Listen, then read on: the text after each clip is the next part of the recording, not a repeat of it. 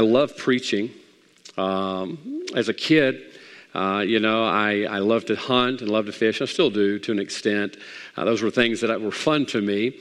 And uh, I used to watch my dad preach or my grandfather preach, uh, which, by the way, today's his birthday. I think he's 86. He usually tunes in, so happy birthday to Papa. Um, but uh, as the Lord called us to preach, uh, when I was 15, began to realize just how fun it was to get in the Word of God and to preach. And I enjoy preaching. I look forward to preaching. And I often use the term, I'm excited about the message today.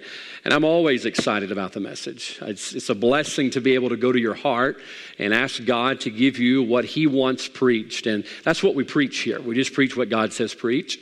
And uh, sometimes we enjoy it, sometimes we like it, sometimes we don't, but we're just going to preach what God says preach. And I tell folks all the time, uh, they'll say, That was a good message. I said, Well, just thank the Lord. I'm kind of like the Domino's delivery guy. I don't cook it, I just deliver it. And if you like it, thank the cook.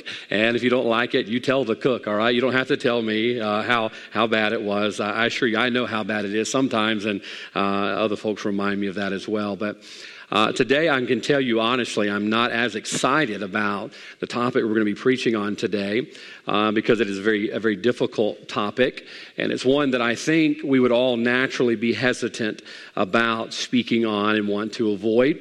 Uh, I am not a flashy preacher to begin with, but we're going to be extra not flashy today. i try to be funny when I can and try to be lighthearted when I can, but today we're not going to be flashy, funny, or fast. You knew I was going to have three of them, and you knew they were going to be alliterated, okay? So today we're not going to be flashy, funny, or fast uh, in the message because I believe what needs to be preached today and what God's given us to preach, we need to hear clearly without distraction. And so I want to encourage you to open your heart and to listen close to the entire message we're going to preach this morning. And I need you to stick with me as we'll be preaching, you, preaching to you from the Word of God. And I believe the topic we're going to be preaching on this morning is needed right now. Right now in the United States of America. And so it's something I necessarily was not excited about, uh, but you do what God says, right? And that's what we're going to do this morning. 1 Thessalonians chapter 5, look down at verse 15. the Bible says, See that none render evil for evil unto any man, but ever follow that which is good, both among yourselves and to all men. Verse 16, rejoice evermore. I love the grocery list here. Verse 17, pray without ceasing. in everything, give thanks, for this is the will of God in Christ Jesus concerning you. Quench not the spirit, despise not prophesying or preachings, what we're speaking of there. Verse 21, prove all things. Hold fast to that which is good. Abstain from, abstain from all appearance of evil. The very God of peace sanctified you wholly. And I pray, God, your whole spirit and soul and body be preserved blameless unto the coming of our Lord Jesus Christ. Let's stop there and let's pray. I'm going to encourage you to pray right now and ask the Lord to give us what we need today, and let's be willing to receive it. Father, thank you for this opportunity. And Lord, I have no doubt this is what you'd have us to preach. Father, it can be prickly at times saying what you'd have us to say. And so I pray for peace. I pray for utterance. I pray for liberty to say exactly what you'd have me to say. And Lord, very importantly today, I ask for help in saying what needs to be said and how it needs to be said. And then, Lord, for those, Lord, listening, help us receive your word exactly the way you're sending it to us today. And Lord, help us be obedient to it. I pray for the invitation time that you would work a work in our hearts, that way you could work through this church in the world we're living in today. And I thank you and I trust you for what you're going to do in Jesus' name. Amen. This morning, all of us woke up to a deeply divided nation. Uh, as I mentioned, I'm only 40 years old, uh, but I would dare say this is probably the most divided that I have ever seen our country in my lifetime. Some of you that are older may have seen it uh, more divided at times, but in my lifetime, this is probably the most divided it's ever been, and it's quite frightening. To use the term the United States of America this morning almost really seems like a hope, doesn't it? rather than a reality. I wish we were the United States of America, but today we're not very united. We are very divided. And uh, I hope that we can become united again and that this divisiveness will soon dissipate. But here's the problem this morning with division whether it is political division, whether it's moral division, philosophical division, or even the racial division that we're seeing in our country right now. The problem with division is division usually gives way to more division. You have a small amount of division, and that division continues to begin to grow and allows it to become greater and greater. And I'll illustrate that for you this morning with a bag of M&Ms. I think I have a picture of a bag. I'll show you right quick. It's something we're all familiar with. Some of us probably more familiar with than we need to be. And if you'll notice on the top right of that M&Ms bag, you're going to see these little white dots on the edges, the top right and the top left of that bag. And uh, usually there's a little wording there that says "tear here." And there's usually just a small slice in the edge of that bag of M&Ms or whatever your favorite. Now they have those new caramel ones. Have you had those? Oh my soul. Those are delicious. My wife likes that hazelnut. I'm not too much into the Nutella stuff, but I like the caramel. And anyway, on the bags, you know, they have that little tear here spot. And that perforation, you know what that perforation is? That perforation is a divided place in the bag. And it is there so that you grab there, and that small perforation, you begin pulling on that, and it creates a larger division in the bag. Are you with me this morning? The small division that's there gives way to an even greater division. Now, the difference in M&Ms and what's going on in our country today is that division in that bag is a good division. It is an intended division.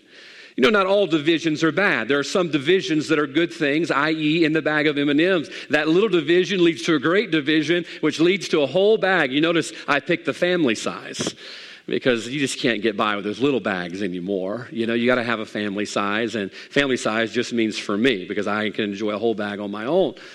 But there are good divisions. The Word of God teaches us about many good divisions that are there, and I'll give you just a few right quick. Ephesians 5.11, the Bible says, have no fellowship with unfruitful works of darkness. What is the Bible telling us? That we separate from unfruitful works of darkness. That's a division. That's a good division. You need to be divided away from unfruitful works of darkness. It's not going to be good for you, all right? The difference and an intended division and an unintended division is an intended division, a good division, will always lead to something better. God says, be divided from unfruitful works of darkness, and that's going to lead to a better Christian life. Second Thessalonians chapter 3, the Bible tells us to withdraw from a brother who's walking disorderly withdrawal. That is a separation or a division from something disorderly. Why? God wants us to have a better life, and you can't have a better life when you're not when you're fellowshipping with things that are not better. So God says there's intended divisions we should have in our Christian life. The Bible says, Come out from among them and be ye separate. So we are to be divided from things that are not pleasing to God. And those intended divisions from God lead us to something better, like the M&Ms. But not all divisions are intended, and not all divisions are good. Matter of fact, there are many unintended divisions, and if intended divisions lead to something better, then unintended divisions lead to things that are worse. And unintended divisions will lead to destruction. Jesus himself said, A house divided against itself cannot stand. That unintended division. Homes and houses, they were not made to be divided. And when they are divided, what does the Bible say? They cannot stand, or unintended divisions lead to destructions. I'll give you a couple of examples. Now, I'm going to tell you, I'm not going to be fast today. Uh, this, this deserves all the attention that God wants us to pay to it this morning. And we need to hear this today. And I'm going to preach exactly what God said. I'm going to do my best to say it exactly the way God wants us to say it. So I just need you to buckle up and hang on, all right? I'm going to try to walk through this. I'm not going to try to holler at you or preach at you. I want to share with you what God put on our heart today. John 15, 5, the Bible tells us, if you read John 15, you'll find the word abide mentioned over and over and over again. The Bible says in John 15, 5, I am the branch and ye, I am the vine and ye are the branches. He that abideth in me. What does that mean? Who stays with me, connected or attached. The Bible says the same bringeth forth much fruit.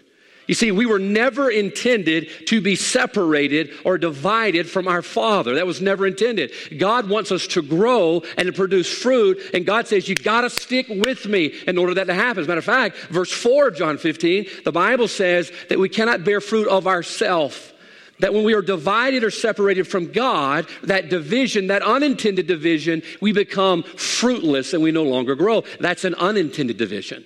Philippians 4:13, the Bible says that I can do all things through Christ. I can through Christ. That means God intended the Christian life to be lived through Christ. He never intended for us to try the Christian life separated from Christ. You cannot do it. I can through Christ. And therefore, there are necessary or intentional divisions. And then there are unnecessary and unintended divisions. Now, here's what I want you to hear this morning. I believe that the unintended divisions lead to destruction. And I believe in our country this morning, much of what's ripping our country apart are unintended divisions. They are not divisions that were outlined or are outlined by the Word of God. Now, let me tell you something. If you think that socialism's the way to go in America, we got problems. Me and you do personally, okay? We could debate that till the cows come home. And I'm going to ask my wife, I am stubborn and hard headed. You're not going to convince me of that. If you tell me that I have to support or uh, perform homosexual marriages, we got a problem. We're going to debate on that. And we're going to debate until the cows come home and the Lord comes back one. I don't know which one's coming first. I kind of got my money on the Lord, all right? Because it's looking like he's going to be back any day now. If you tell me I can't preach out of this book, we got a problem. And we're going to argue about that. But there's some debates we should not be having in this country this morning. There's some debates within the realms of God's people that we should not be having this morning. And I want you to understand, hear me out. I'm going to give you scripture this morning because we need to hear from the Word of God. I'm not going to give you my opinion. Loving your neighbor is not up for debate. That's settled. That's settled. The Word of God settles that we love our neighbor as ourself. The Bible tells us to do good unto all men.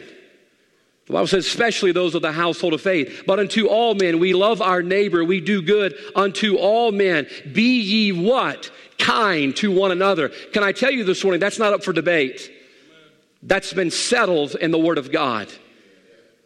Now, hear me out. We're talking to the church this morning. We're going to talk to saved people 99% of the message today.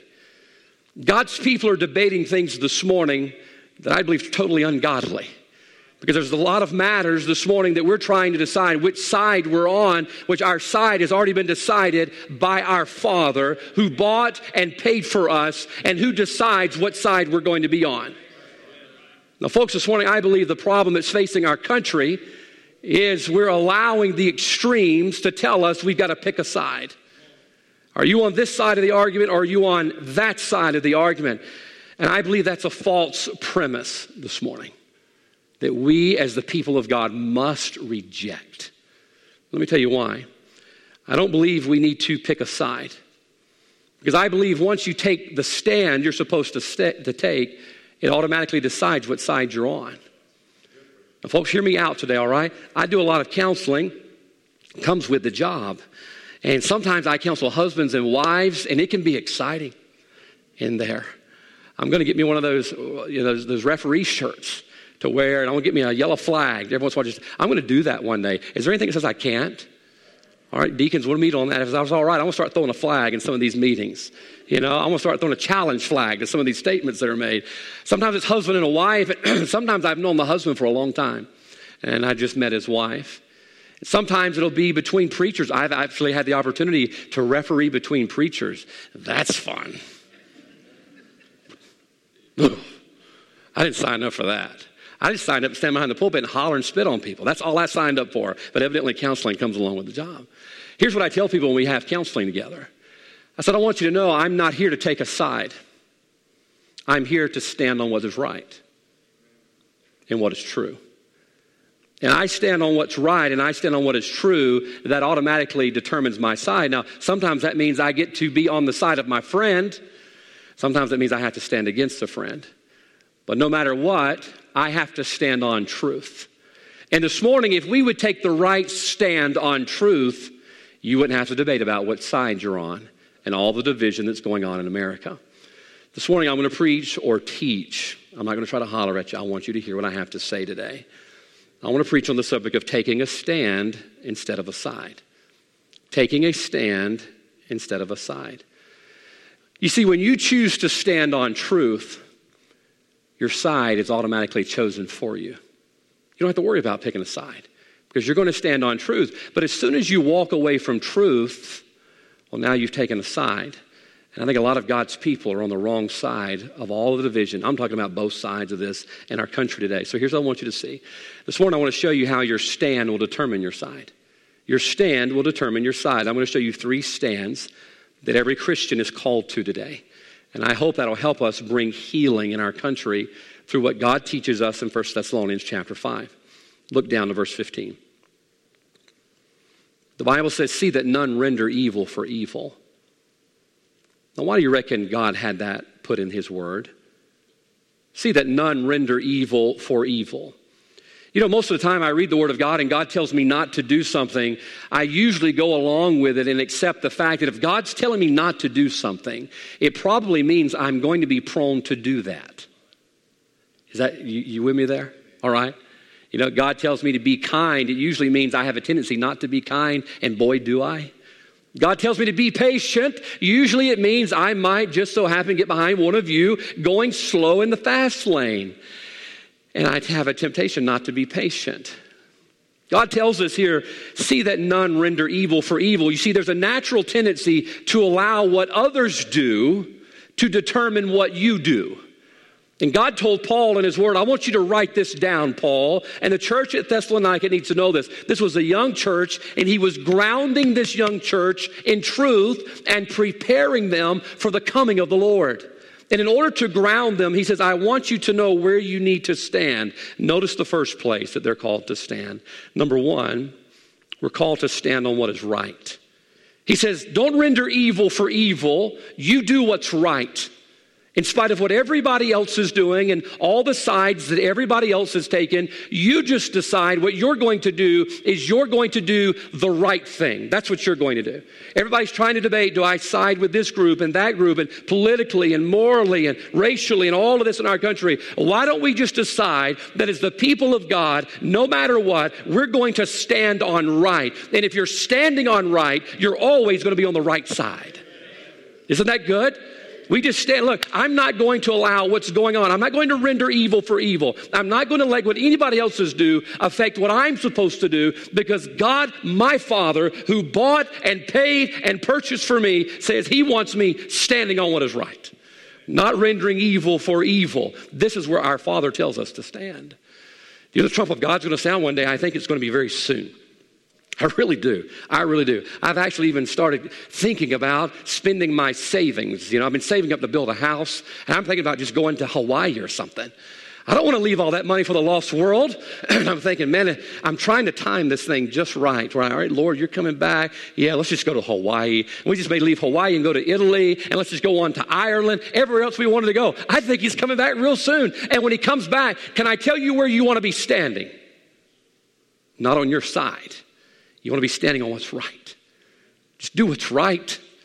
Just do what's right. That'll figure out a whole lot for you this morning. If we're going to say, the people of God, listen, we're the light in this world, or we're supposed to be.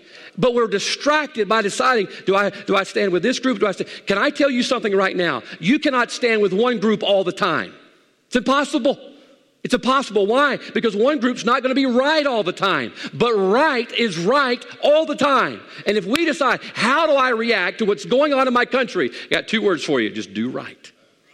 Just do right. Let's do right by my neighbor, do right by my friend. Why? Because that's what my father told me to do, and I am not my own.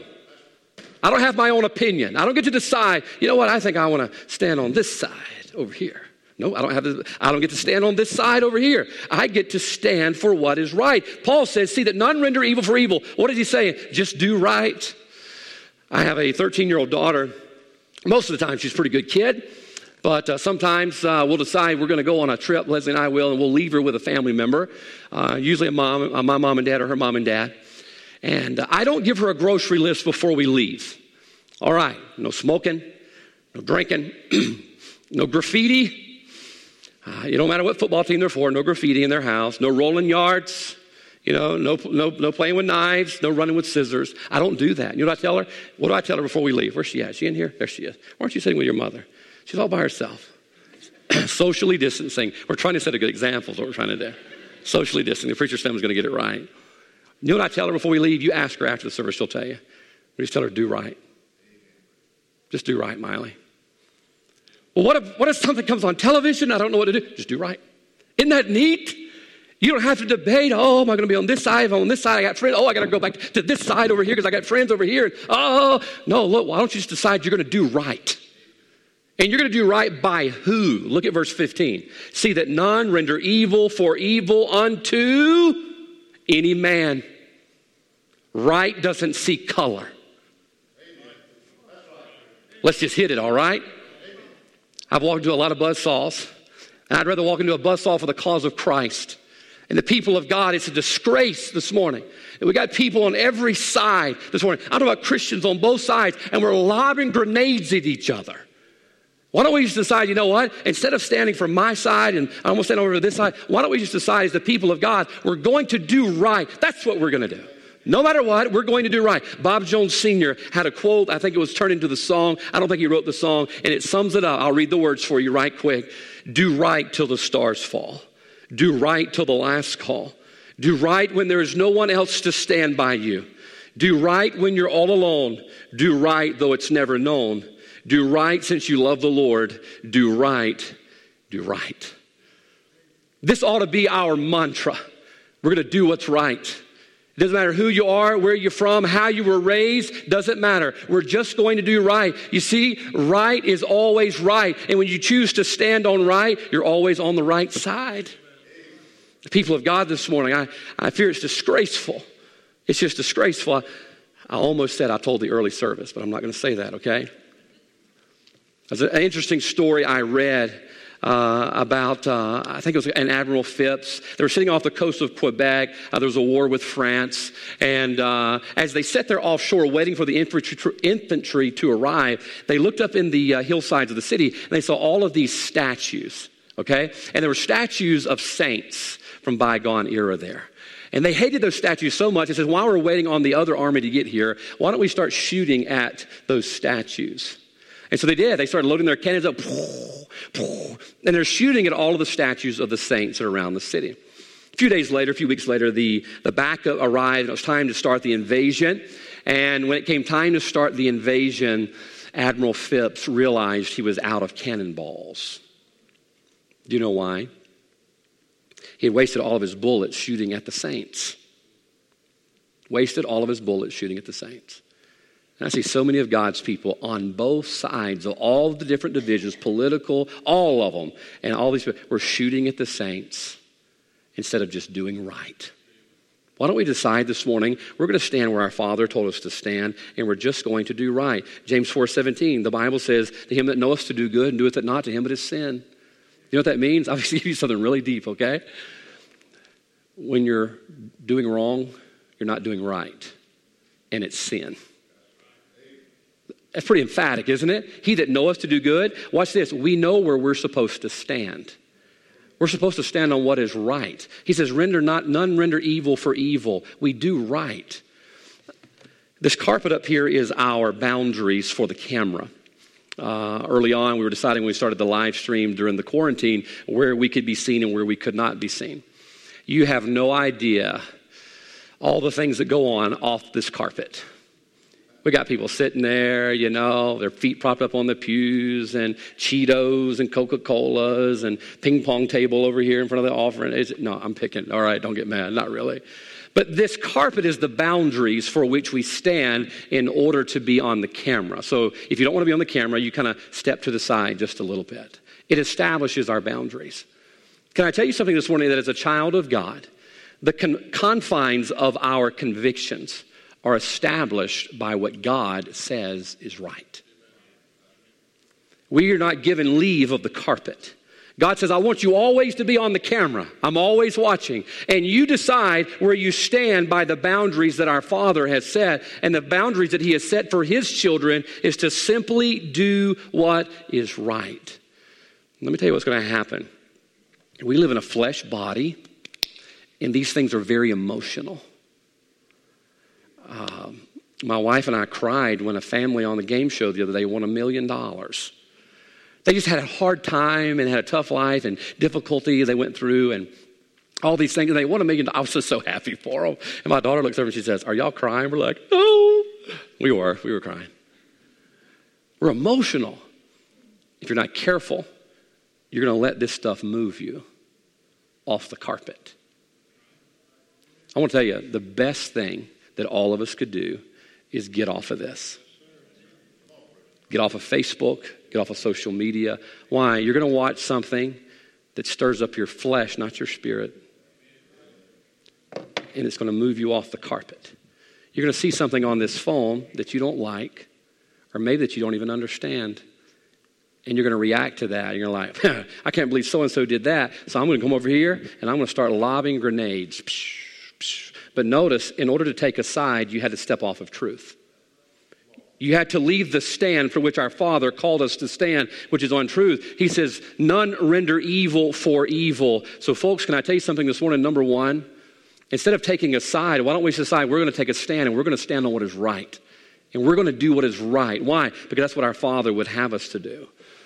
Notice, if you will, go back to verse 15 real quickly. See that none render evil for evil unto any man, but ever follow that which is good. Notice that. Ever follow that which is good. Here's what's interesting both right and good are defined by God. None of us have the capability to define right or good because we live in a flesh body. And so we watch something going over here on this side and say, that's not right. And so we come back over here and we start loading up our grenades. Or we say, you know what, we're over here. Man, that guy, that's not right. That's not right. So we come over to this side and we start throwing grenades. Right and good is defined by God. Do you know when Israel got in trouble? When they did that which was right in their own eyes. Be careful be careful letting the circumstances of our world get you away from what you know is right. You're supposed to do right. God never gives us leave to not do what's right. We are His people, and when He returns, we should be found standing upon right. But notice the second part. The Bible says, ever follow that which is what? Good. Number one, we're supposed to stand on what is right. Number two, we're supposed to stand for what is good. We're supposed to stand for what is good. He said, well, I just don't know, and all this turmoil, this political, moral, and the racial division we have in our country right now, where am I supposed to stand? You're supposed to stand on what is right and for what is good. The Bible says, ever follow that which is good. You just decide, no matter what, no matter what's going on in our world, no matter how I feel, and buddy, that's going to be the battle right there. You live in this flesh body, and this flesh body is going to stir you to do something that you're going to have to leave the carpet to do. And God says, No, you stand on what is right and you stand for what is good. And if you can't do it on the carpet, then you can't do it. Because my stand is what's right and my stand is what is good. And good is what is pleasing to God. Aren't you glad God's telling us this stuff? You know, I think all of us probably ask a teacher at some point in our life, is this going to be on the test? You know? They're like, no, they just teach a bunch of useless information. That's why they do that, just to fill in the time until parents get off work. That's what we're really doing. Is this going to be on the test? We want to know, is this something that I need to know? God told us everything we need to know. And yes, it's going to be on the test. But watch this. Right now, we're taking the test. The trump of God sounds, that's when He grades it. And you're going to want to be found standing on what is right and standing on what is good, not based on our opinion, but what pleases the Lord. That's why in 1 Corinthians 10, the Bible says that whatsoever we do, do all to the glory of God. Doing what's good and doing what's right is to the glory of God. Doing what I want and what I feel, that's to the glory of me. Can I tell you, there is no room in all for glory for me. Whatsoever I do, do all to the glory of God. There's no room for the glory for me. I can't leave the carpet. Do I want to at times? Absolutely. You people who go slow in the fast lanes, I'm just going to be honest with you. You better be glad the Lord gave us a carpet to stand on. Because there are times I don't want to do what's good or right. I want to honk at you. I, I told Brother Patrick last night at the hospital. We were at the hospital with Brother Nick uh, till about midnight last night, and we're sitting out there talking, and somehow you slow drivers in the fast lane came up. And I told him, I said, I gotta, I gotta do better calling people names. Now, they're not bad words, all right? Don't think I cuss at people. They're just not kind words. They're not Christ like. They're not words I would hear Christ hollering at anybody. I said, I got to do better with that because my daughter's watching me, and, you know, we got kids in here this morning, so I don't even want to give them an idea what it is. But you don't want to do stuff like that. Why? Because my father's given me a carpet to stand on. He's given me boundaries, a place to stand. I don't have to pick a side. I don't have to choose a side. Why? Because God's given me plenty of place to stand, and He's let me know exactly what pleases Him and what displeases Him. And if I have to leave the carpet of what is good and what is right to do it, then guess what? I cannot do it. I see all over our country today. There are there are all so many movements in our country, a lot of them. I mean, every side, political movements. I mean, there's just movements everywhere. Can I just give you an, a, a, a bit of pastoral counsel? Beware of movements. Right, movements oftentimes outlive their principles. Movements often outlive their principles. And it's unfortunate, but it's true. Look at the Salvation Army. I love the Salvation Army. I'm thankful for them. Uh, but the Salvation Army, you know what their, their principles used to be? I'll give you a second to think about it, and I'll give it to you. Salvation. That was their, and they've moved from, on from that. They're doing some good things, they're helping people, but they've moved on from their mission. You see, you have to be careful about movements and getting caught up in a movement because you might be following a movement that departs from its, its mission, and the mission was pure, the mission was right. Now, can I tell you this morning? It's like the YMCA. YMCA, you know how it started? It started to win people with the gospel and to help people get back up on their feet. That's what it was all about. Preachers were all in the family of the YMCA. But after over time, movements begin to naturally gravitate away from their mission. Now, watch, you don't have to worry about even which side or which movement to be a part of. You know what you decide? I'm going to do what's good and I'm going to do what's right, whether or not I like it, whether or not I want to. This is what my Father has demanded of me. By the way, that, that does include no matter where you were raised. I hear the excuse oftentimes well, we're raised in the South. Oh, I saw that in there. That's right. See that none render evil for evil unto any man unless you were raised in the South. Can I tell you? There's no room on the carpet for racism. There's no room up here for that. I would question your Christian credentials if you dare try to take the Word of God and show me that racism is something God includes on His carpet. That's a side you're going to have to take, but you're going to have to lead the truth of God's Word to take that stand. It's not in here. So, how do you know? Because the Bible says, For God so loved the world. Seems like everybody, doesn't it? The Bible says, verse 15, see that none render evil for evil unto any man, but ever follow that which is good, both among yourselves and to who? It's almost like, it's almost like he said that twice, didn't he? The Bible says, any man and all men. Can I tell you something about my God? I don't know about your God. My God's not a respecter of persons. Man, there's, there's room on the carpet for you. Uh, you know, you know the song, There's Room at the Cross for You? There's room here for everybody. But I'm going to tell you something God's not a respecter of persons. Neither should we be. Neither should we be. I mean, what on earth? Where on earth do we get the idea that we can be a respecter of someone because of something they had nothing to do with? So, what do you mean? You know, I didn't get to pick what color I was born. I didn't get to pick. And how on earth? How to, folks, I know, oh, it's getting kind of uncomfortable. Look, we just got to preach the truth. This is what God says. The church has got to be the light in all of this. And yet, the church, we got people on this side, we got people on this side, and they're lobbing grenades at the saints, and we're being distracted from the truth that we are supposed to stand upon, which is good and which is right. God's not a respecter of persons. And by the way, you better be thankful of that. Because there's anybody he ought to squeeze out of the deal, it's us sinners. So, number two this morning, we need to stand for what is good.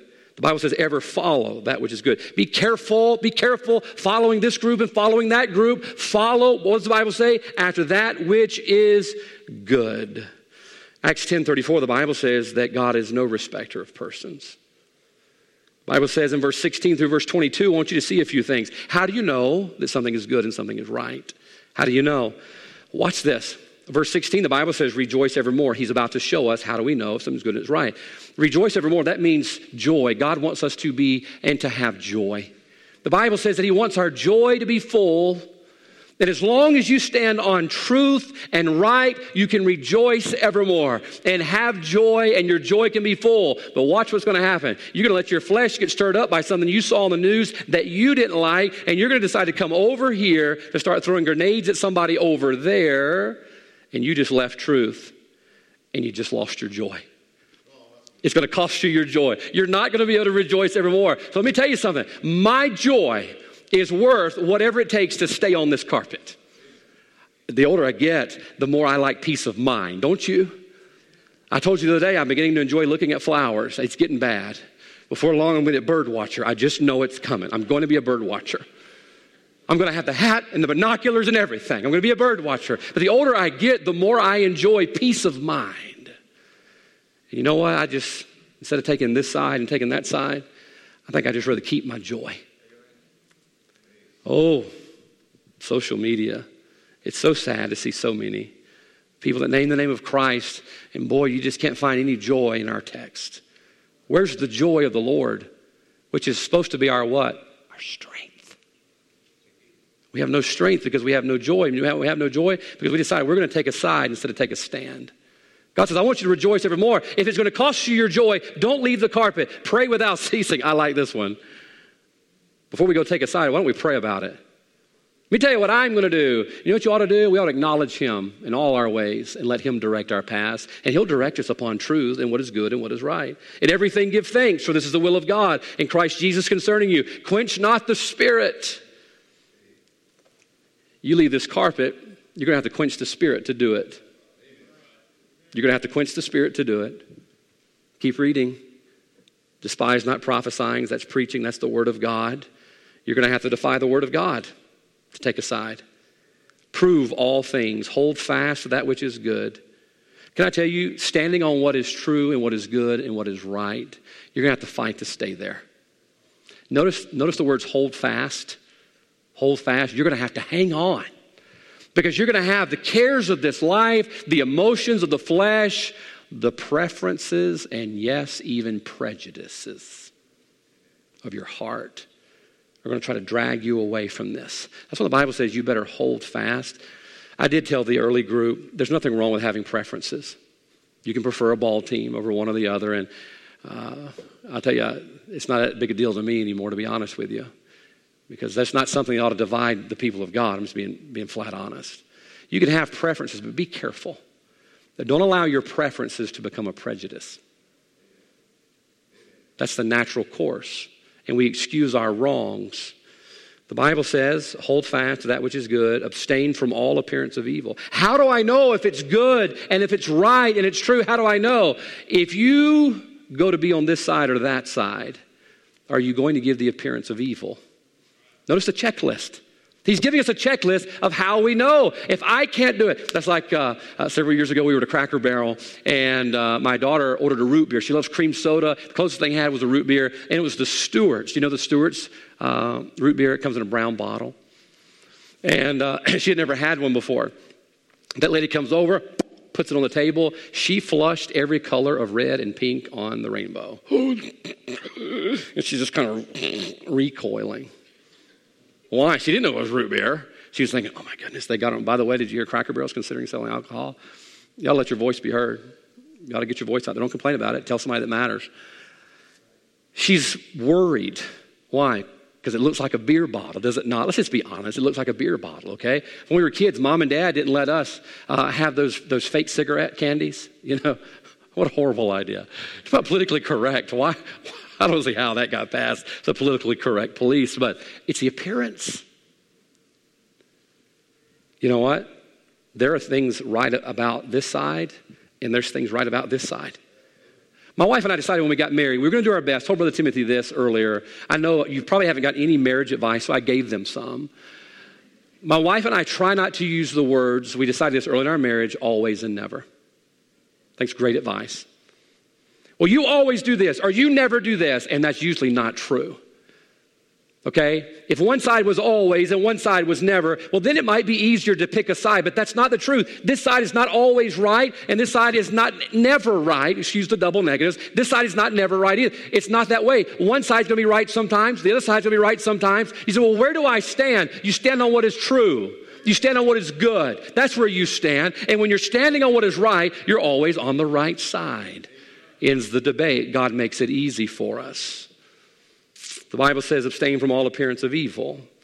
If you have to do that in order to take a side, then you can't take that side. Now, watch what happens in verse 23. I'll give you this, and I'm going to hurry. The Bible says, in the very God, notice the word and, he's giving us a conclusion about the stands for what is right and what is good. The conclusion is this the very God of peace sanctify you wholly. You know what the word sanctify means? It means set apart. A lot of what's going on in our country today God's people ought to be set apart from this. We ought to be taking the right stand, saying the right things, and standing for what is good. That's what we ought to do. Instead of saying what's wrong with this side and what's wrong with that side, and there's wrong on both. We ought to be standing for what's right and what's good. That's what a sanctified position is. I'm set apart. I'm set apart. Now, watch what happens. The Bible says, I pray God, your whole spirit and soul and body be preserved blameless unto the coming of our Lord Jesus Christ. Finally, we see the last stand. It's the place you want to be standing when the Lord Jesus Christ comes. Number three, notice the word blameless there. Our stand should be to stand blameless. Stand to be blameless. What does blameless mean? Blameless means no cause for censure or accusation. No cause for censure or accusation. That means the stand that we take, we should give the world no cause for accusation to blaspheme the name of God. All right? Now listen close. Remember when David sinned with Bathsheba? What did Nathan the prophet tell him? You have given the enemies of God great opportunity to blaspheme. And how sad it is, how sad it is that so many of us who name the name of God take a side and it gives great opportunity to blaspheme the name of God. Our spirit, our attitude, our words, our prejudices on both sides of this thing are doing nothing for the cause of Christ. They're working against the cause of Christ. And the devil sits back, and I know he's got to laugh because he's distracted us with division. He's brilliant. He's had 6,000 years of practice. He's brilliant. He's gotten us busy figuring out which side we're on. I'm on this side or I'm on this side, and we're neglecting to stand on the truth. What does the Bible say about being blameless? The Bible says that our spirit and soul and body be preserved blameless. There are sides of the, all the arguments in our country. Listen, it's not just a racial argument, it's political, it's moral, it's philosophical. I mean, there's a lot of divides that are out there today. And here's what I want to ask you something. In your side that you're taking, or we're taking, is your spirit blameless? Our spirit tells on us. Our spirit tells on us. I'll be honest with you, so many on our social media today, uh, and boy, I'm, listen, I'm tempted the same thing. So much on our social media today tells on us by our spirit. We don't have a blameless spirit. We have a condemning spirit. We have a bitter spirit or an angry spirit. God says, I want my people's spirit to be preserved blameless. That means, listen, your spirit should not give the enemies of God opportunity to blaspheme the name of God. Our spirit should be a blame. What is our spirit? I looked it up because I'm not smart enough to know the, know the definition. Here's what spirit means the power by which man feels, thinks, and decides. The power by which we feel, we think, and we decide, that should be blameless. The way we think should be blameless. What we decide should be blameless. You know the Bible tells us, the Apostle Paul said in 2 Corinthians chapter 6, the Bible says that we give none offense, no offense. Don't give offense. Why? That the ministry be not blamed. Paul said, let's not give anybody a reason to blame the ministry of the Lord Jesus Christ. Let's not say anything. Let's not do anything. Let's not act any way that's going to throw shade on the name of Christ. You know the word offense? I remember preaching years ago when I was a teenager. The word offense is the same word, offense. Think about it. You know, offense is when you have the ball, when you're running with the ball. Some of you watched from the bench, but you saw the other guy run with the ball from time to time. All right, when you have the ball, you're on offense. You have to, man, you're running that ball, you're trying to score, right? But when you fumbled the ball, you know what you did? You gave offense. You gave them the ball. And man, how sad it is to see so many Christians all over this land. And folks, I'm sure we're all guilty. I'm sure we're all guilty. Our spirits, whether in public, you, you know, my wife and I were talking about this earlier. Do you know, even though it's on a, a digital platform, social media, uh, it's still our stand. Even though it's digital, it's, we're showing where we stand, we're showing our spirit.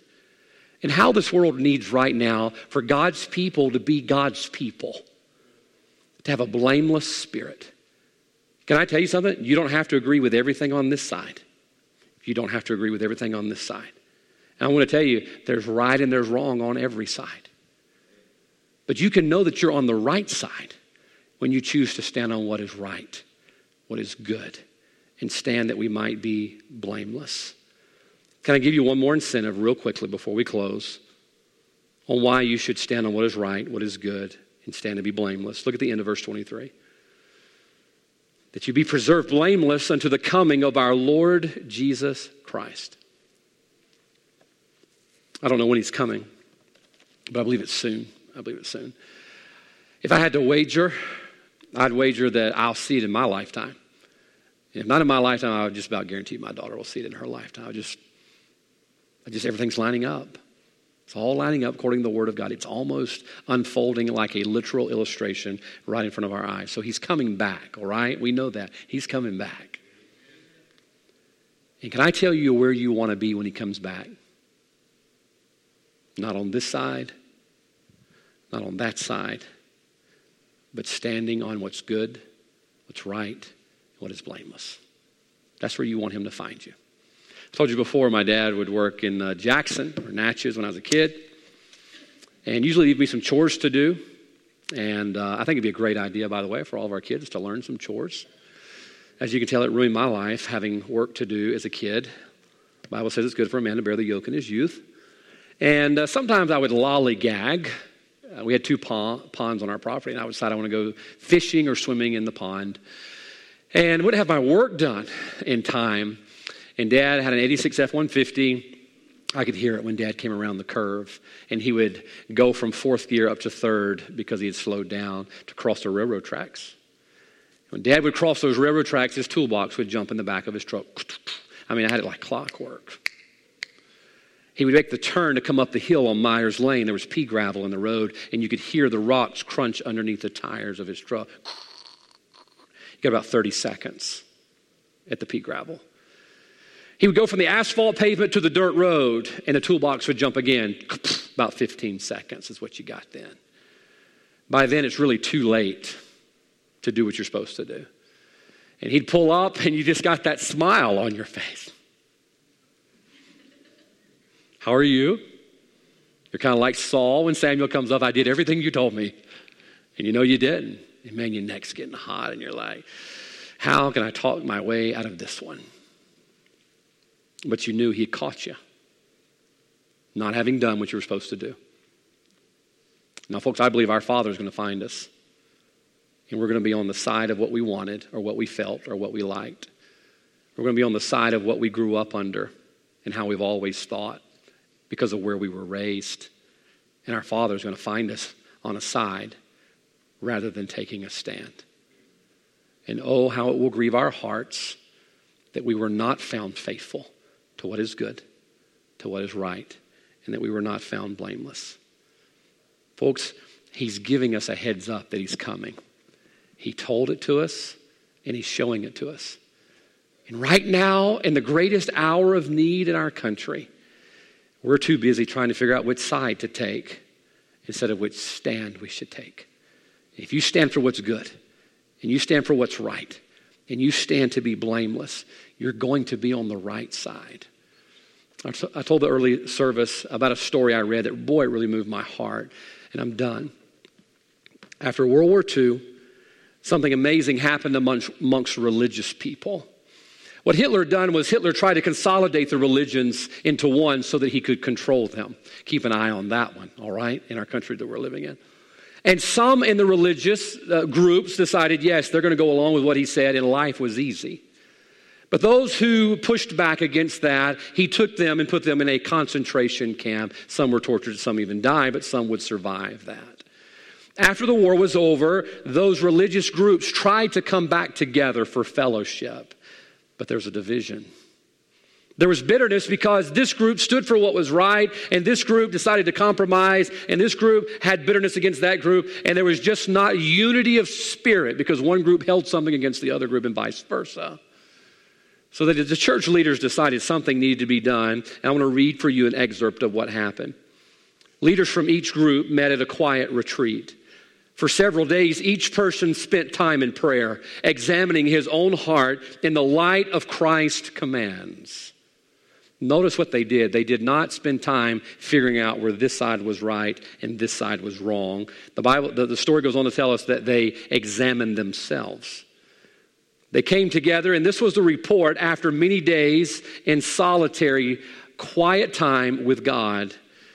They asked, What did you do then? The report was this, and I quote, We were just one. As they confessed their hostility and bitterness to God, and yielded to his control, the Holy Spirit created a spirit of unity among them. Love filled their hearts and dissolved their hatred. When love prevails amongst believers, especially in times of disagreement, it presents to the world an indisputable mark of a true follower of Christ. What did they do? Instead of telling everybody where they should stand, they just got where they were supposed to stand. And they found common ground on the truth of what God says is true and what God says is right. Now, folks, this morning, our country needs us today. It needs us more than ever before. And God's people have got to lead the way. There's some things we'll disagree on that we will never see eye to eye on. We talked about those earlier. But the things that God has already decided, there's no need to debate on. We love our neighbor as ourselves. We be ye kind one to another. We do good unto all men, especially those of the household of faith. God's already decided that. That's where we're supposed to be standing. And if we'll just stand there, then we'll see God work through the church and not the church working against the cause of Christ. Heads are bowed and eyes